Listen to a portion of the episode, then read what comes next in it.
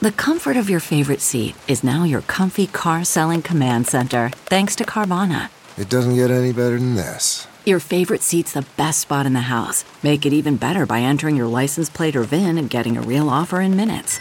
There really is no place like home. And speaking of home, Carvana will pick up your car from yours after you finalize your offer. Visit Carvana.com or download the app and sell your car from your comfy place.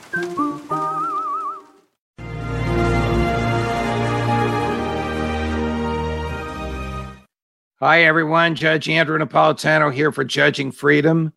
Today is Friday, February 24, 2023. It's about 3:35 in the afternoon here on the East Coast of the United States. George Alan Kelly, that's the Arizona rancher. The case that we've been covering. Remember, he's sitting in his farmhouse. It's in a desert. He's got 170 acres that are his his property abuts the Arizona Mexico border. Uh, when he hears a commotion outside and he hears gunshots, he goes out uh, with his shotgun and sees a gang of people approaching his house uh, in fatigues. And he fires over their heads and they take off and they run towards the Mexican border and disappear over the border. Uh, later on, he's gathering his horses to bring them into uh, his barn, and he sees uh, someone who appears to be dead. He calls the police. The police come. He's charged with first degree murder. First degree murder is planned, plotted murder. If you planned and plotted to kill somebody, you're not going to call the police yourself when you come upon the body, but this was the government's theory. He was arrested and held on a million dollars bail. This is a retired rancher whose property is not worth anywhere near a million dollars. And the court refused to lower the bail after the government had an opportunity to examine the evidence in its uh, possession. Uh, and after defense counsel had an opportunity to challenge that evidence, the court held a hearing. At the end of the hearing, the court didn't believe the government and reduced the bail to zero. All he had to do was pledge his property, meaning he can't secretly sell the property, uh, but he's not doesn't have to pledge uh, money. He doesn't have to get a, a bond, an insurance policy, uh, and he's free to go home. As someone who has set bail in thousands of cases, I can tell you what that means to the judicial mind. It means that the government's case is not as strong as the government claimed. Okay, all of a sudden, out of nowhere, the government found two witnesses who will say not that Mr. Kelly fired his shotgun above the crowd to scare them away, which is perfectly lawful, but that in fact he was hunting them down and shot the dead guy in the back. Where did these two people come from?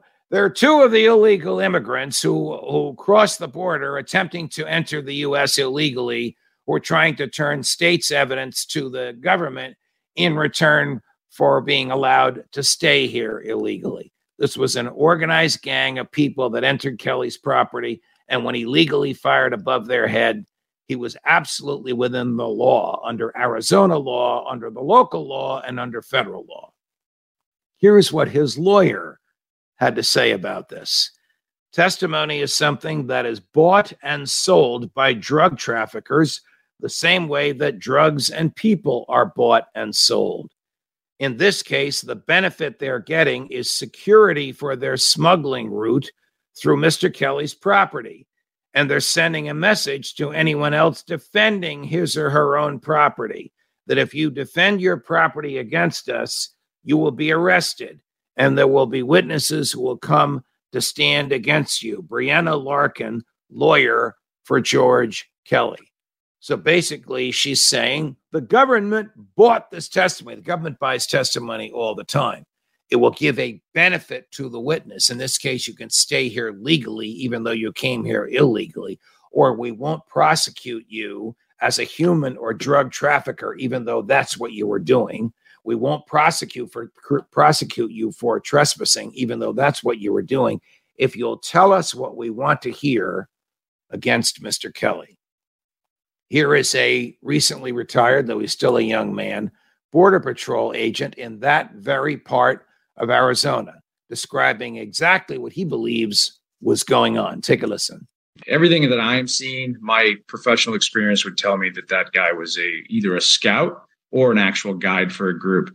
Um, with the radio, much more likely he was probably scouting out in advance um, or, or the front man, if you will. But that type of activity and behavior doesn't take place out there unless it's part of the cartel. Person he's talking about, that guy, of course, is the person who was killed.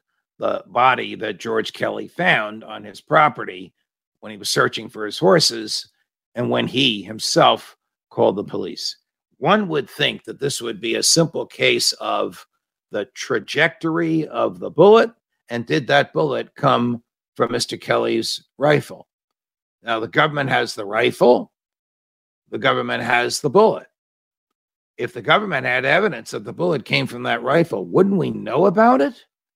Why isn't, doesn't the government tell that to the court? That tells me, even if I were neutral in this case, even if I were the judge in the case, it tells me that the government does not have the goods. That either this guy was shot in the back by somebody else or he wasn't shot in the back. He was killed by somebody else and not by Mr. Kelly. They've had Kelly's, I could be proven wrong, but they've had Kelly's rifle for a month. They've had the bullet that entered this guy for a month.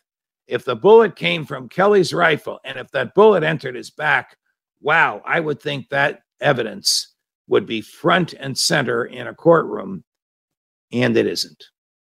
Head scratcher. What is the government doing?